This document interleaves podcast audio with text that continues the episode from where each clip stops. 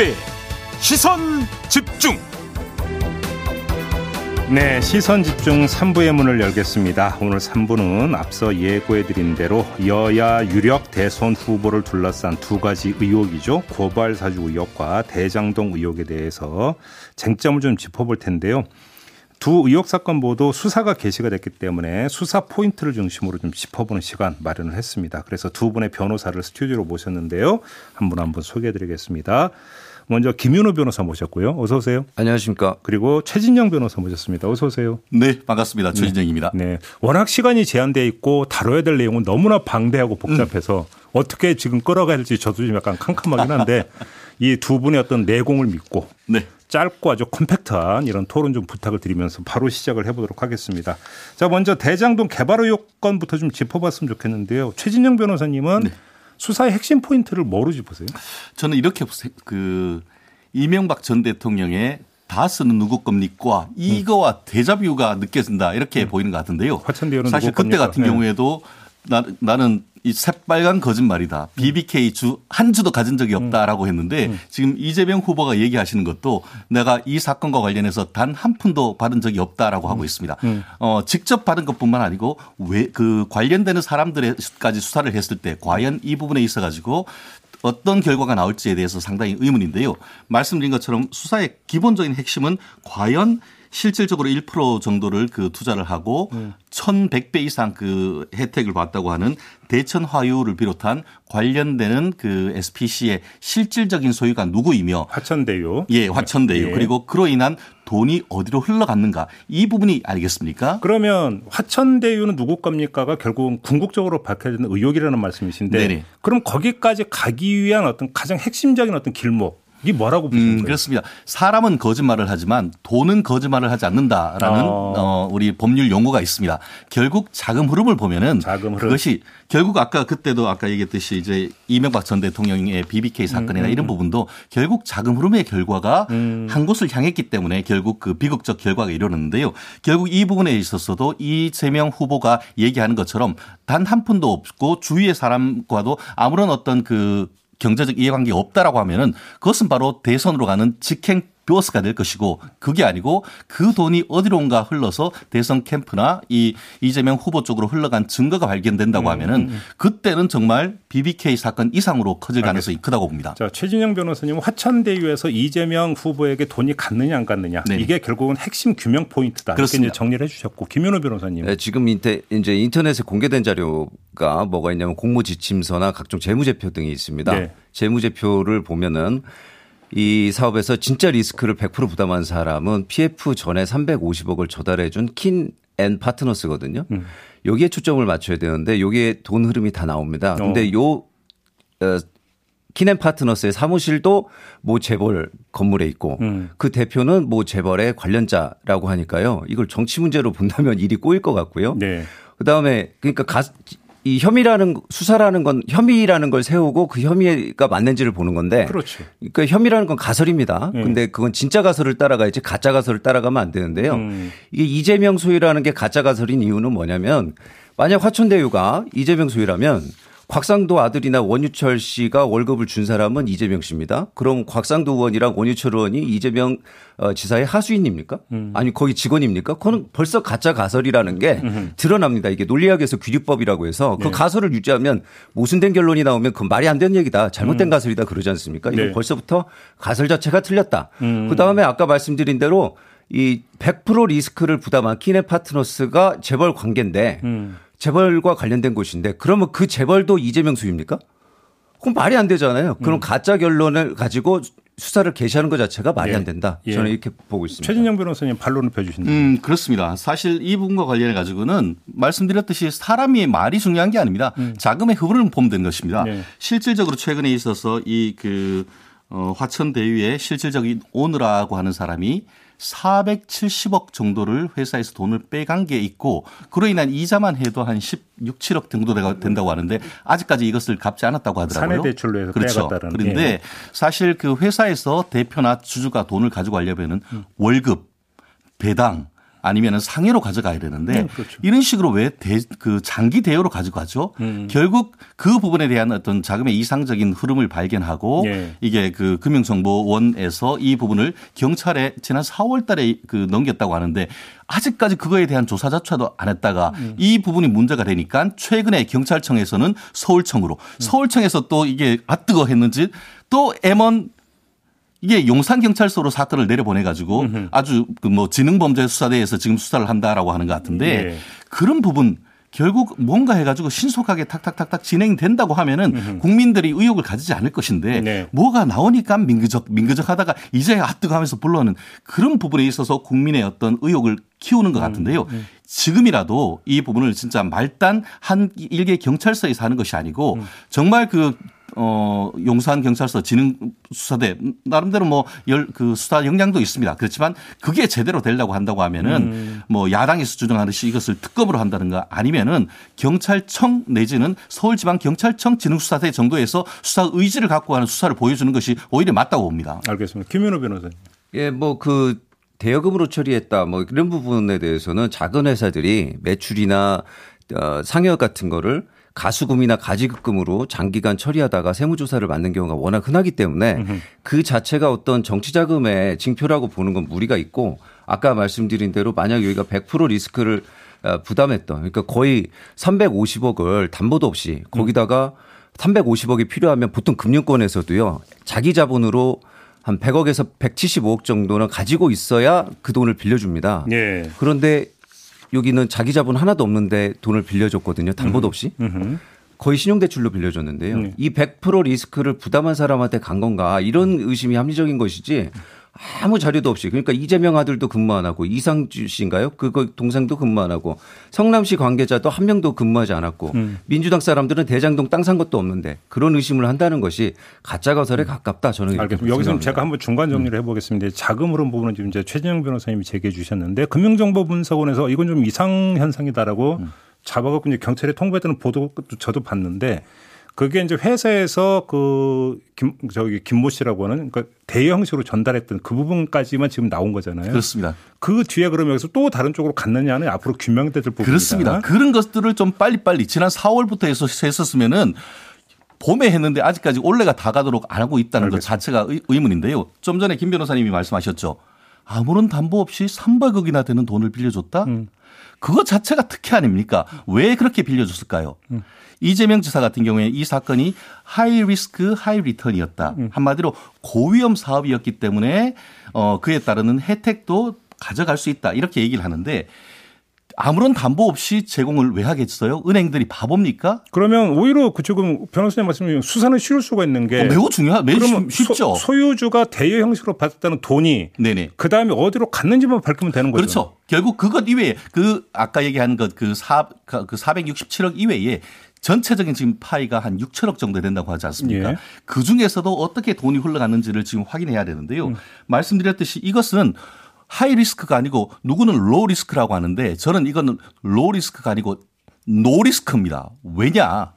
이런 개발 사업에 있어 가지고는 인허가권이 굉장히 중요한데 음. 여기는 인허가권을 실질적으로 담당하는 그 성남시가 100% 출자한 성남 그 개발공사가 여기 들어가 있습니다. 알겠습니다. 나가 땅 투자하는 것, 땅 그 지주 작업하는 것도 이거는 도시개발법으로 인해 가지고 사실상 수용할 수 있기 때문에 그러다 보니까 다른 데는 이 정도 사업이면 최소 10년은 걸리는데 3년이면 다 끝내버린 거예요. 알겠습니다. 그거는 좀 점에서. 많이 나온 얘기니까 예, 예. 여기서 좀 제가 그러니까 좀 그 정리를 하도록 하겠고요. 아무튼 그러면 그 소유주라는 사람이 대여금 명시로 받아간 돈만 밝히면 되는 거. 그 뒤. 김현우 네. 변호사 일단 이거 확인하면 된다. 네. 요전까지는 일단 1차 정리를 하도록 하겠고요. 그거 한 번만 더 해가지고 말씀드렸듯이 네. 그 467억만이 문제가 아니고 음. 6천억 그 지분이 어디로 갔느냐 이게 전체적인 자금 흐름을 봐야 된다는 겁니다. 그다음에 이제 자금 흐름 그다음에 두 번째 포인트가 그러니까 인적 관계의 문제인 것 그렇습니다. 같은데요. 그것도 중요하죠. 지금 두 가지가 있는 것 같습니다. 한 가지는 화천대유의 뭐 고문 형식이든 직원이든 그러니까 연결되어 있는 사람들의 면면이 이재명 후보고 직접적인 상관성이 있느냐라고 하는 게 하나의 체크 포인트이고 또 한 가지는 천화동인인가요? 1호부터 6호. 네. 사실상 소유주가 이제 하나 둘씩 이제 나오고 있는데 이재명 후보고 연관성이 있는 인물들인가. 이 두 가지를 좀 봐야 될 것 같은데 김윤호 변호사님 좀 정리해서 말씀해 주신다면. 아, 예, 그 화천대유 주주 중에 한 분, 그 변호사 출신 같은 경우는 그 네. 새누리당 당, 그 한나라당이네요. 한나라당 중앙청년위원회 부위원장 출신이죠. 음흠. 예, 그래서 이분이 구속됐던 이유도 새누리당 그 정의수 의원 보좌관 비서관과 친하다라고 음. 해서 돈을 8억 얼마를 받았다 이런 혐의로 구속 기소됐었던 것이고요. 예. 어, 지금 아까 말씀드린 대로 이 사업이 2011년에 공공개발 100%로 가겠다고 했지만 새누리당 성남시 의회도 집요하게 민간 지분을 넣어줘라, 민간 합동을 해줘라, 아니면 민간의 100% 지분을 줘라 계속 집요하게 주장을 했었던 것이 성남시의회 속기록에 남아 있고요. 음, 음. 그다음에 어, 그 당시 지방자치단체의 지방채 발행을 담당하던 행안부는 이 보상금을 지급하기 위한 지방채 발행을 음.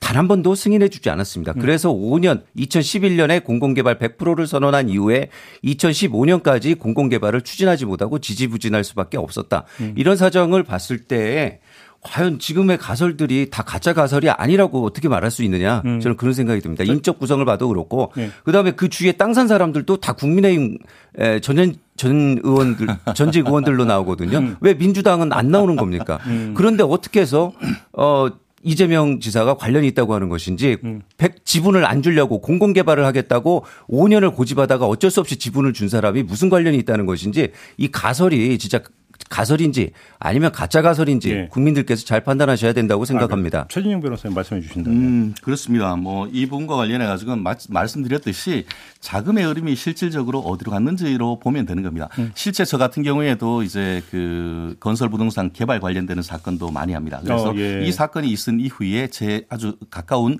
자산관리회사 대표님이 전화를 주셨어요. 음. 그러면서 여러 가지 뭐 이 사건에 대해서 아직은 확인은 안 됐습니다. 그런 얘기를 그 하시는데 핵심은 이겁니다. 보통 개발 사업을 할 때에 어 이게 한 100억을 투자를 하면은 한 100억 정도 먹을 수 있는 네. 한, 마디로 한 배 정도를 먹을 수 있는 정도로 해서 음. 하는데 이번 같은 경우에는 1100배 이상 그, 그 이익을 버는 거라잖아요. 음. 결국 이런 부분에 있어 가지고 이거 아니라고 하시는데 그 실질적인 현실이 그렇다는 거예요. 그렇고 지금 뭐 이 부분에 있어서 인적 구성 같은 경우에도 지금 보면은 SK 그 증권에 이제 그 특정 금융 신탁을 했다고 하는데 신탁 회사에 천만 원도 안 되는 850만 원 이런 식으로 해서 1호, 2호, 3호로 돼 있는데 그런 것은 실무적으로 있기가 거의 어렵다는 거예요. 그렇기 때문에 결국 이 부분에 있어서 그 이 SPC의 인적 구성이라든가 이런 부분에 있어 가지고 도대체 납득하기 어려운 점이 굉장히 많단 말이에요. 그렇기 때문에 변호사님. 이게 실질적인 그 이름을 가진 사람이 실질적인 소유냐 아니면 그 뒤에 있는 다른 오너가 있느냐 이런 부분이 결국 자금 흐름을 통해서 알 수가 있다는 거죠. 그럼 변호사님 그두 분께 제가 한번 좀 아주 상식적인 수준에서 한번 예. 궁금증을 하나를 제가 한번 그러면 드려보고 싶은데요. 자 그러면 화천대유의 실소유주는 이명 아 이재명 후보 이재명 후보라고 그러니까 가정을 하시죠. 그리고 거기서 온갖 특혜와 돈이 흘러갔다고 일단 가정하죠. 그러면 이재명 후보 입장에서 어떻게든 이걸 숨겨야 될 거 아닙니까? 세상에 드러나면 안 되는 거잖아요. 그러면 같은 편인 사람도 쓰기가 상당히 조심스러울 텐데 정치적으로 상대 진영의 사람들 끌어들인다는 게 상식적으로 납득이 되는 이야기일까요? 아 결국 이 부분과 관련해 가지고는 약간 그 부분은 좀 다른 것 같습니다. 음. 거기에 예를 들어서 뭐 곽성도 그 지금 국민의힘 의원 아들 같은 음. 경우에는 네. 월 250만 원 받는 직원이었습니다. 네. 물론 지금 원희철 전 의원 같은 경우에도 지금 들어 있습니다만 음. 거기 같은 경우에는 결국 사업하는 입장에서는 결국 여야와 관계없이 힘을 쓸 수 있는 사람을 하되 네. 그렇지만 그거는 핵심은 아닌 것이죠. 음. 과연 그 핵심이 누구냐 이 부분인 것이고 결국 의사결정 과정에서의 핵심 음. 그리고 또어그 뒤에 어떤 혜택을 본 사람의 핵심 그거에 쫓아야 되는 것이지 방론으로 옆에 있던 그 야당의 후 어떤 관련되는 사람이 있다고 해서 이 사업에 있어서의 실질적인 어떤 어 사업 주체가 누구냐 이거는 좀 물흐리기다 저는 생각을 하고요. 음. 결국 그렇기 때문에 지금 뭐 지금 한 850만 원 해서 뭐 그 투자를 해놓고 100억씩 먹, 먹, 었다고 지금 나오는데 그렇게 했는 돈이 어디로 갔느냐 음. 국민들은 그게 정말 관심이 있는 겁니다. 김현우 변호사님, 요 네, 저도 뭐 신탁사 출신이라 네. 이 도시개발 사업의 시초부터 정상까지 다 봤습니다. 네. 봤는데 1100배는 대표적인 허위 보도입니다. 왜냐하면 공모 지침서를 인터넷에 공개된 자료를 보시면은 음. 이 자본금은 마지막 법인 해산할 때 돌려받기로 돼 있는 거기 때문에 투자금에 넣어서는 안 되고요. 실투자금은 아까 키넨 파트너스가 준 350억입니다. 음. 350억이 PF 전에 들어간 실투입금이라고 봤을 때 음. 350억을 기준으로 하거나 아니면 음. 자금 조달 책임을 어, 화천대유가 지고 있더라고요. 공모지침서상. 네. 그러면은 네. 7천억까지 넣어가지고 그걸 수익률을 계산하는 것인지 음. 어차피 나중에 돌려받기로 된 보관금 내지는 예치금의 성격을 가지고 실제 사업에 투입되지 않는 돈을 가지고 수익률을 계산하는 것은 음. 전 세계적으로도 없는 예입니다. 그거는 네. 완전히 어떤 수익률을 부풀리기 위한 허위 보도라고 생각을 하고요. 예. 이, 아까 그 SK증권 850만 원 얘기하셨는데 그럼 SK증권도 이재명 지사의 에, 수입니까? 그것도 이해가 안 되고요. 음. 그다음에 곽상도 의원 아들 2015년인가요? 그 화천대유가 출범하자마자 1호 사원이었다는데 음. 곽상도 의원 아들 전공이 디자인 쪽이라고 합니다. 음. 근데 여기는 원래 도시개발학과 출신들이나 아, 건, 토목공학과 쪽이 다니는 출신들이 다니는 데지 예. 디자인과가 가가지고 할 수 있는 일이 없습니다. 네. 한마디로 이 채용 자체가 특혜라고 보이고요. 어, 다니면서 대학원으로 도시개발학과를 다녔다고 할 정도로 음. 기초 지식이 없는 상태에서 이 회사를 다닌 건 맞습니다. 음. 그래서 이걸 특혜가 아니라고 말하는 것도 참 아, 황당하다. 이렇게 생각합니다. 그리고 250만 원이 아니고 다니면서 월급은 300 300만 원 넘게 음. 계속 인상이 됐고요. 그거는 기본급만 들어간 것 같습니다. 네. 네. 자, 발언 펴주시죠. 최진 변호사님. 맞습니다. 제가 말씀드렸잖아요. 지금 국민들은 100, 그 100억 4천억, 6천억 이렇게 얘기하는데 거기서 일개 평사원으로 가서 350만 원 받았다는 게 그게 무슨 의미가 있습니까? 말씀드렸듯이 이 사건을 보는 그 눈이 굉장히 중요한 것 같습니다. 지금 이재명 지사 같은 경우에는 기본 소득 하면서 부동산 소득 같은 경우에는 불로 소득으로 다 환수한 다음에 그걸 기본 소득으로 준다고 얘기를 하면서 음. 정작 본인이 그 지금 그 성남시장으로 있을 때는 개인 회사한테 이런 식으로 수천억을 이해 그 줬고 그리고 그때에 있어서 그때 같은 경우에도 이제 그 유동규라고 할수그 이그 그 경기개발공사의 네. 그 대표 대행이 사실상 이것을 강행했는 그런 부분인데 사실 그 부분에 대해서 가장 중요하게 얘기해 줄 수 있는 유동규 전 그 이 기관 그 대행이라고 하는 사람은 지금 정작 없단 말이에요. 오히려 지금 이, 이재명 지사가 나와가지고 나는 한 푼도 안 받았다 깨끗하다라고 한다고 하면은 그 당시에 실무자가 나와서 적극적으로 해명해야 되는 것이지 캠프에서 나와서 그런 것을 정치적인 그 멘트를 날리는 것이 무슨 의미가 있겠습니까? 알겠습니다. 그렇기 때문에 예. 숨기는 자가 뭔가 문제가 있다는 것이 바로 그것 아니겠습니까? 자, 김윤호 변호사님 반론까지 듣고 다음으로 넘어가겠습니다. 예. 뭐 이재명 지사가 주고 싶어서 준 게 아니라는 점이 언론 보도에 나와 있는데요. 2009년 10월 7일 이명박 전 대통령은 LH는 민간 기업이 이익이 나지 않겠다는 분야를 보완하라면서 어, 이지송 당시 LH 사장을 압박했고 신영수 당시 한나라당 의원은 어, 대장동 개발 사업을 포기하라고 LH 국정감사에서 압박을 합니다. 그래서 결국 LH가 대장동 공영 개발 사업을 처리하기로 결정을 했던 거고요. 음. 이재명 지사가 성남시 시장이 된 되고 나서 이 사업을 100% 공공개발로 가겠다고 하니까 으흠. 성남시의회 새누리당 또는 한나라당의 박완정, 박영일 시의원은 성남 도시개발공사도 설립을 반대하고 대장동 개발 사업 허가를 내줘라. 그들이 이익이 나든 손해가 나든 관이 무슨 상관이냐라고 했고요. 그게 네. 아니면 민간 공동 사업을 하라고 하면서 끝까지 민간에게 지분을 주라고 합니다. 음. 그런데 어떻게 해서 왜 지분을 줬냐고 어 이재명 지사한테 따질 수가 있는 겁니까? 음. 저는 이걸 보면서 어, 요새 그 왕따 사건을 해보면요. 일진들이 왕따한테 하기 싫은 일을 시켜놓고 그 일을 하면 너 이거 진짜 시킨다고 하냐 보면서 또 괴롭힙니다. 막 그런 모습이 연상이 됐고 영화 그 남산의 부장에 보면요. 그 각하가 얘기를 하시죠. 중정부장을 가리켜서 자기가 시켜놓고는 저, 저놈 지 친구도 죽인 놈이야. 아, 아주 그런 소름 끼치는 장면이 생각이 납니다. 알겠습니다. 자, 짚어야 워낙 많기 때문에 이제 줄기만 짚도록 하고 여기서 일단 좀 끊고 고발사주 의혹 사건 관련해서는 짧게 두 가지만 여쭤보겠습니다. 일단 첫째, 포인트는 두 가지가 있는 거죠. 첫째, 그 고발장을 손준성 검사가 작성했느냐 아니냐라고 하는 것들을 확인하는 작업. 그다음에 손준성 검사 뒤에 다른 누군가 다시 말해서 윤석열 당시 검찰총장이 있느냐 이게 수사의 포인트인 것 같은데 첫 번째 문제는 비교적 단순할 수 있을 것 같습니다. 어떻게 보십니까, 최진영 변호사님?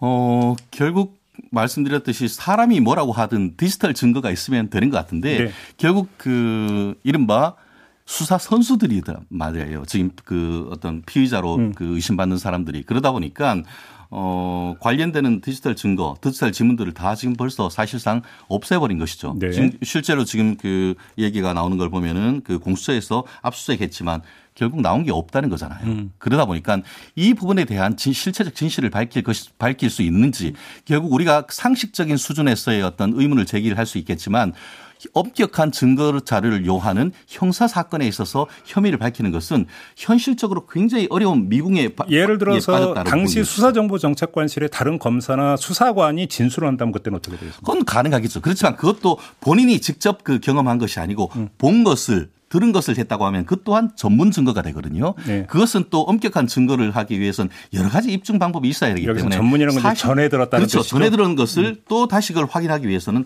사실상 상당히 어렵고 그렇기 때문에 가장 핵심은 뭐죠? 윤석열 전 총장이 그것을 지시하거나 아니면 그거에 대해서 어떤 관여를 하면서 묵인했는지를까지 나아가려고 한다고 하면은 음. 앞으로 뭐 몇 년은 걸릴 것 같습니다. 알겠습니다. 김현우 변호사님 어떻게 보십니까? 이 사건에서도 결국 합리적 판단이 중요한 것 같습니다. 음. 물증이 어떤 합리적인 결론을 내려주느냐인데요. 음, 음. 여기서도 가짜 가설과 진짜 가설이 있습니다. 가짜 가설은 선준성 검사가 아, 저 윤 총장 해명대로 윤 총장이 원하지도 않고 시키지도 않고 한다고 해서 어, 인사 고가를 줄 일도 잘 줄 일도 없는 일을 했다. 라고 가정을 한다면요. 손준성 검사는 들키면 목이 날아가고 잘 돼봤자 득될 거 없는 일을 한 사람입니다. 수사정보관실에 역대 그런 사람이 있었을까요? 음. 그런 공무원은 없습니다. 알겠습니다. 그건 가짜 가설이라고 생각합니다. 자, 두 번째 문제가 이제 어제 오늘 나오고 있는 이야기가 4월 3일에 고발장 작성해서 전달했다는 거 아닙니까? 네. 근데 그 전전날인 4월 1일과 2일에 윤석열 총장이 뭐 대검 대변인 거, 그다음에 대검 대변인 손준성 수사정보정책관 거기다 한동훈 검사장이 수시로 전화 대화나 카톡 대화를 했다. 횟수가 나왔습니다. 그러면 이것이 윤석열 당시 총장이 최소한 인지하고 있다라고 하는 것을 그 판단할 수 있는 하나의 정황이 될 수 있는 겁니까 없는 겁니까? 어떻게 보십니까? 이렇게 묻겠습니다. 아까 얘기한 것처럼 4월 1일, 4월 2일 날 그렇게 했다고 하면 그러면 네. 3월 31일 그리고 4월 3일 날은 어땠을까요? 음.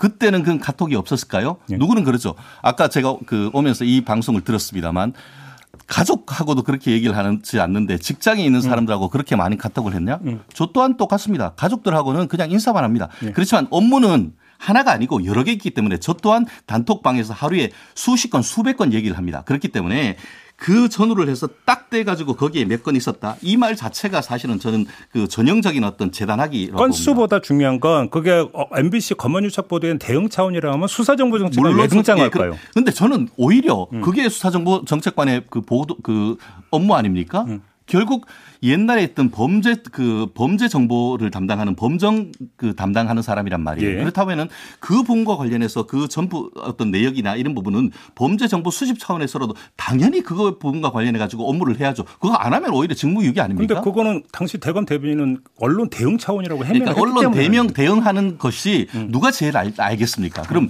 여러 가지 풍문이나 이런 것들을 다 종합하는 그 범죄 정보하는 그 거기에서 제일 잘 알기 때문에 예. 거기에 이제 대변 대, 대검 대변인 들한테 사실관계를 확인하는 그런 음, 차원이라고 음. 한다고 하면은 그거는 정상적인 어떤 그 업무의 연장이다 그렇게 해석할 수 있을 것 같습니다. 시간상 마지막 발언 기회는 김윤호 변호사께 드려야 될 것 같습니다. 예. 뭐 보통 그럴 수는 있겠지만은 카톡이 지금 카톡 대화가 128회가 지금 하루에 다 있었던 건가요? 그건 제가 아니죠. 뭐 이, 틀에 걸쳐서 아, 이틀에 걸쳐서라면 예. 이틀에 걸쳐서라면 어, 하루 8시간 동안 128번을 이틀에 걸쳐서 하려면은 이게 시간당 8번을 해야 됩니다. 시간당 8번을 한다는 얘기는 60분을 기준으로 했을 때 88에 64, 7, 8분에 한 번씩은 해줘야 된다는 얘기입니다.